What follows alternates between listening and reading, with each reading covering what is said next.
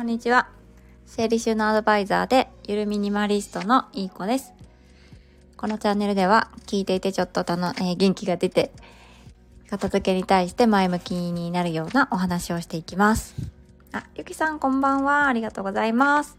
ちょっとお正月なのでちょっと時間帯がこんな時間に配信になってしまいました。今は夜ね、夜8時半頃になります。えっ、と、今日のテーマは散らかった部屋で起こることの話をしようと思います。えっ、ー、と、いくつか散らかった部屋で起こる、起こりうることをじゃあ、簡単に5つお話ししようかなって思います。えっ、ー、と、まず、1つ目。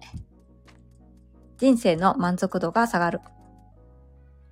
まあ、そりゃそうだよなって感じなんですけども、まあ、なんで人生の満足度が下がるかっていう、まあ、なんだろう。えっ、ー、と、解説をしていきますと、部屋が散らかってる人は、まあ、帰ってきてね、家で安心できない、不安なまま、あの、過ごすことになってきてしまいますよね。帰ってきても、こう、リラックスできない人っていうのは、まあ、人生の幸福度が下がる。ね。ということで、片付け苦手な人ほどシンプルライフだったりとか、ミニマリストになって、まあ片付けなくとも部屋が散らからないっていう、まあお家にすることがいいのかなって思います。私も実はまあ片付けが苦手なので、今は本当にゆるミニマリストで、全然部屋をこう意識して片付けなくても、部屋が散らからないような仕組みになってます。はい。ありがとうございます。あ、ゆきさんありがとうございます。まさに今の我が家ですね。ぐだぐだで、今更年賀状を書いています。いや、実は私も今さっき書き終わりました。あの、仕事用の家事代行をやってるので、家事代行のお客様にはもう去年のクリスマスに投函できたんですけど、もうなんかそれや、やったらもうなんか、バーンアウトなんでしょうかね。こうプライベート用のお友達と親戚用の年賀状をすっかり忘れていて 今日、あの親戚で集まりがあったので手渡しで渡すという ことをして、で、また、ちょっとまだ書いてなかったお友達とかにまた書いて、さっき書き終わりましたはい。なんで大丈夫ですはい、じゃあ、二つ目いきます。二つ目。メンタルヘルスの低下。これは、まあ、シンプルライフはメンタルに効くっていう話を前にしたと思うんですけども、はい、やっぱり部屋が散らかってくると、メンタルがちょっと低くなってしまうっていうことですね。ちなみに、こう最近の研究では、職場においても散らかった職場よりも整理整頓された職場の方が、まあ、離職率が低かったりとか、あのー、メンタル安定して仕事ができるっていう研究もあるそうです。うつとかね、そういったリスクがあるそうなんですよね。なので、こう自分でコントロールして整理できるような会社選びが大事になるそうです。あ、ゆきさんありがとうございます。クリスマス前に書き終わったと言ってたので、終わってるのかと思ってました。そう。クリスマス前に書き終わったのは、あの、お仕事用のやつですね。初めてクリスマスに投函できたんです。いつもはほんと年末ギリギリで、いつ届いてるのかなーって不安になりながら 出してたんですけど、もうそれでなんか満足しちゃって、親戚とかお友達には すっかり忘れてました。はい。じゃあ、二つ目はメンタルヘルスの低下。じゃあ、三つ目ですけども、メンタルクラッター状態になる。メンタルクラッター状態ってどういうことかっていうと、なんか物事を考えられなくなっちゃったりとか、思考処理能力が下がることを言うんですけども、これは、前に放送した、勉強ができるのは片付けが片付けと関係するのかの話みたいなのを過去にお話しさせてもらったんですけど、これはもうその時の話は持論だなって思ってたんですけども、どうやら本当らしいです。あの、部屋が散らかってると、まあ、一個のことに集中できなくなってしまって、周りにね、漫画とかスマホとか、こういろんな種類のものが置いてある環境だと、どう考えても他に思考が持っていかれちゃいますよね。そうなるともう認知能力が下がる。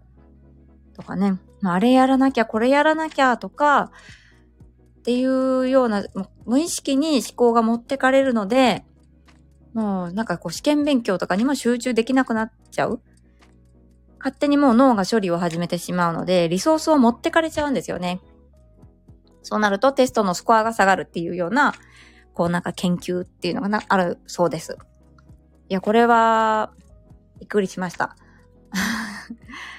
そう、私がこうじゃないかって仮説を立てたことがまさに本当だったようです。あ、えっ、ー、と、ソララさん、こんばんは。はじめまして。ありがとうございます。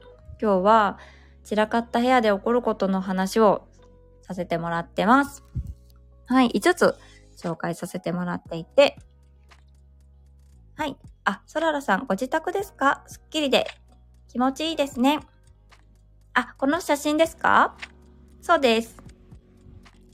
私はゆるミニマリスト、自称ゆるミニマリストなので、まあ、物はあまり持たないような生活をして、散らからないような仕組みで生活してます。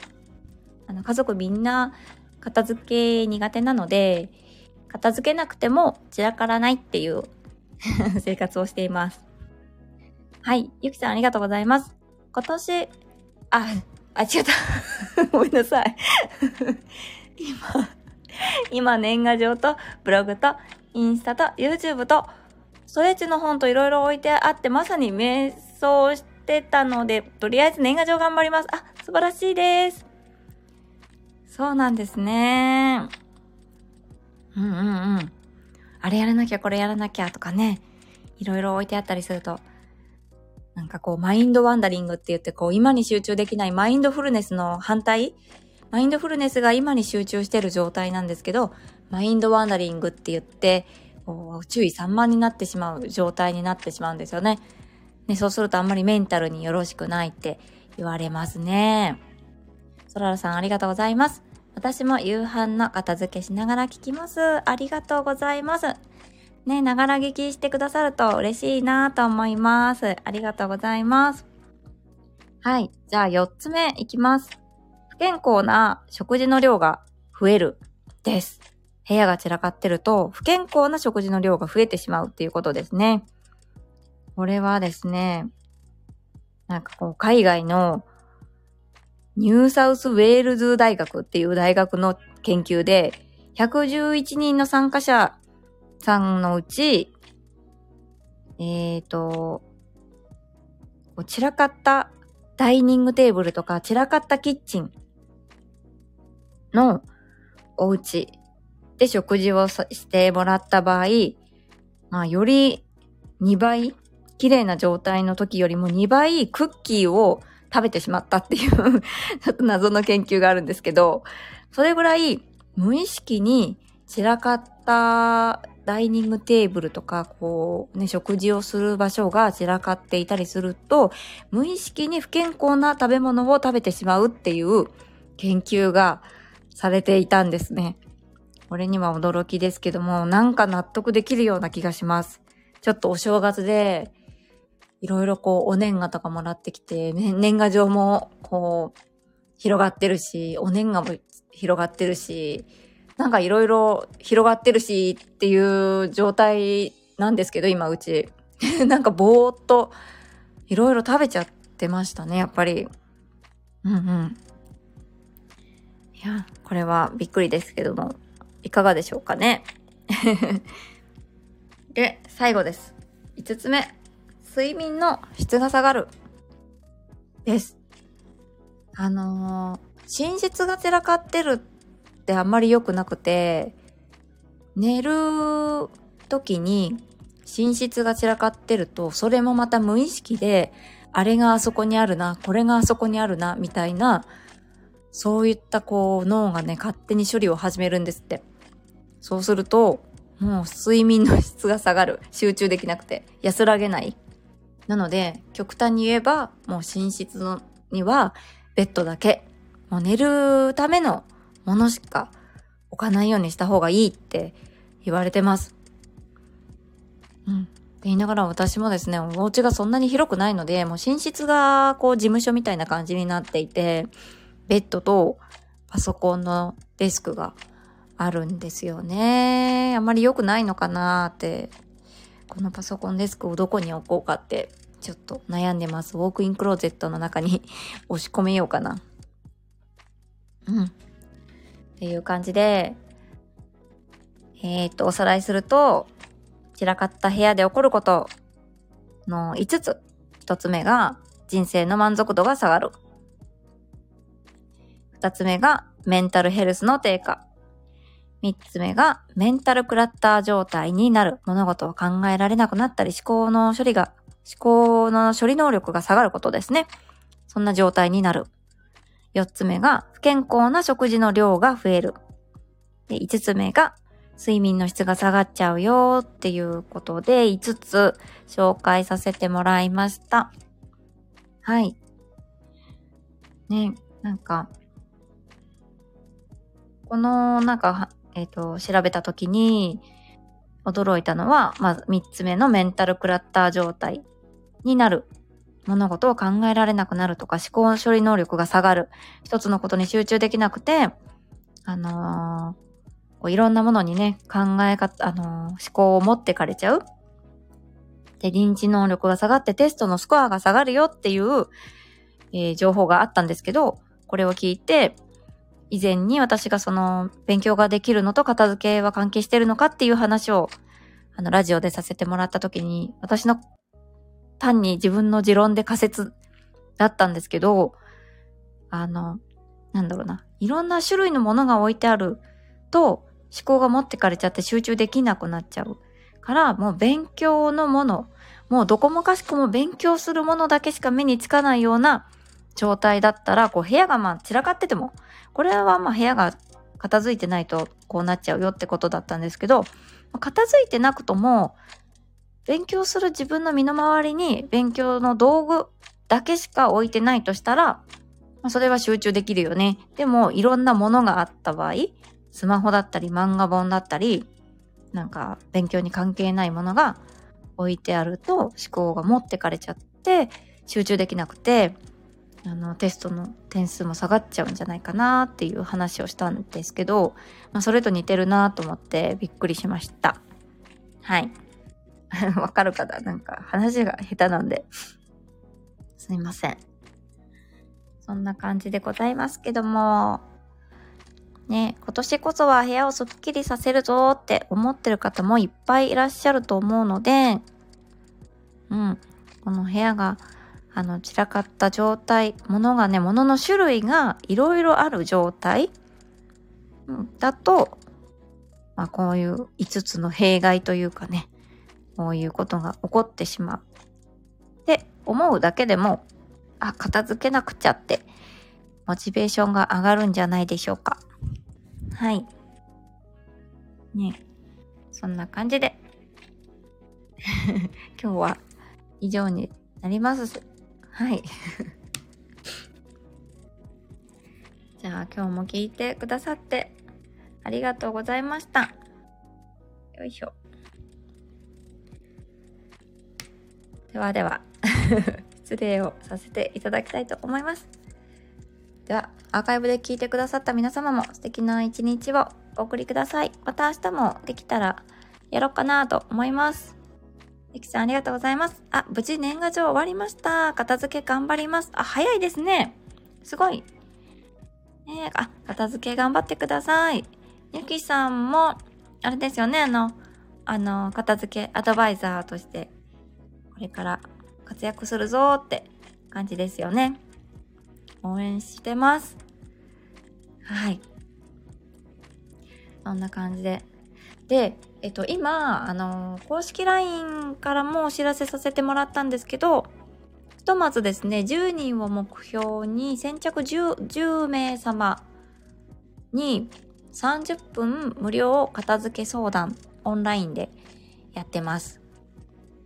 で、その、まあ、えー、30分無料片付け相談をして、したい方は、え、私のプロフィール欄に貼ってあります公式 LINE のリンクから公式 LINE を登録していただいて、え、相談希望とか片付け相談とかで返信をしていただきますと、私がま24時間以内に、あのー、日時の、あ、ご希望を取らせていただきますので、えー、片付け相談無料で受けることができます。で、昨日募集をかけまして、もう4名様に、えっ、ー、と、相談希望ってことことで、えー、返信をいただいたので、残り6名様になります。で、今、1月の中旬ぐらいまで予定が入っているので、えっ、ー、と、この残り6名の方に関しては1月の中旬以降、あの、順番に、え、ご希望を伺いたいと思います。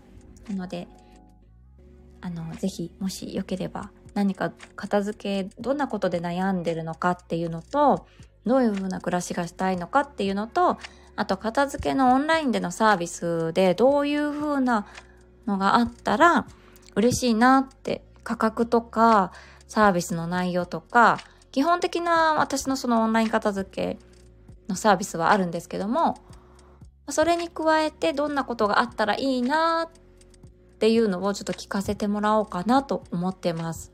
もちろん、その中でできるアドバイスがあればさせていただこうと思ってます。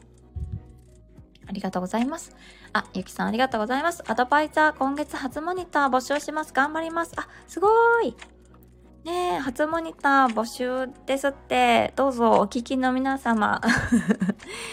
アーカイブだと、あれか、コメントが見れないか。ねえ、ぜひぜひ。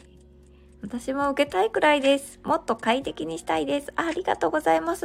え、もしよかったら もしよかったらぜひ。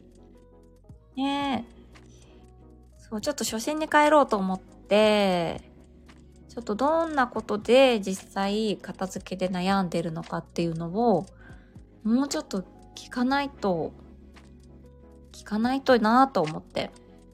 はいちょっとチャレンジしてみようかと思ってます。はい。もしよければ。ゆきさんももしよかったら ご応募ください。はい。あれいいんですかって。あもちろんです。もちろん。いいですよ。いろいろなんか、ねあの、いろんな方のご意見とか聞かせていただきたいと思うので、ぜひ。あの、なので、じゃあ、ゆきさんも入れると えっと、5人だから、あと5名ですね。もう勝手に入れちゃうっていう。ね意外と、あの、反響があったなっていう感じなので、うんうん。そうだよね。そうですね。あと5名。はい。でもまだまだ10名聞いたら、またもう10名って言うかもしれないし、あの、気長に、あの、ごご相談、お悩みを聞いていこうかと思ってます。はい。もしよかったら、ご応募ください。じゃあ、いいかな。今日はここまでとなります。今日も聞いてくださってありがとうございました。ゆきさんありがとうございます。そららさんもありがとうございました。お片付け進んだかな？よし。ではでは、失礼をさせていただこうと思います。わーい、ありがとうございました。ありがとうございます。お待ちしてます。ではでは、おやすみなさいませ。アーカイブの聞いていてくださった方々も良い一日をお過ごしください。失礼いたします。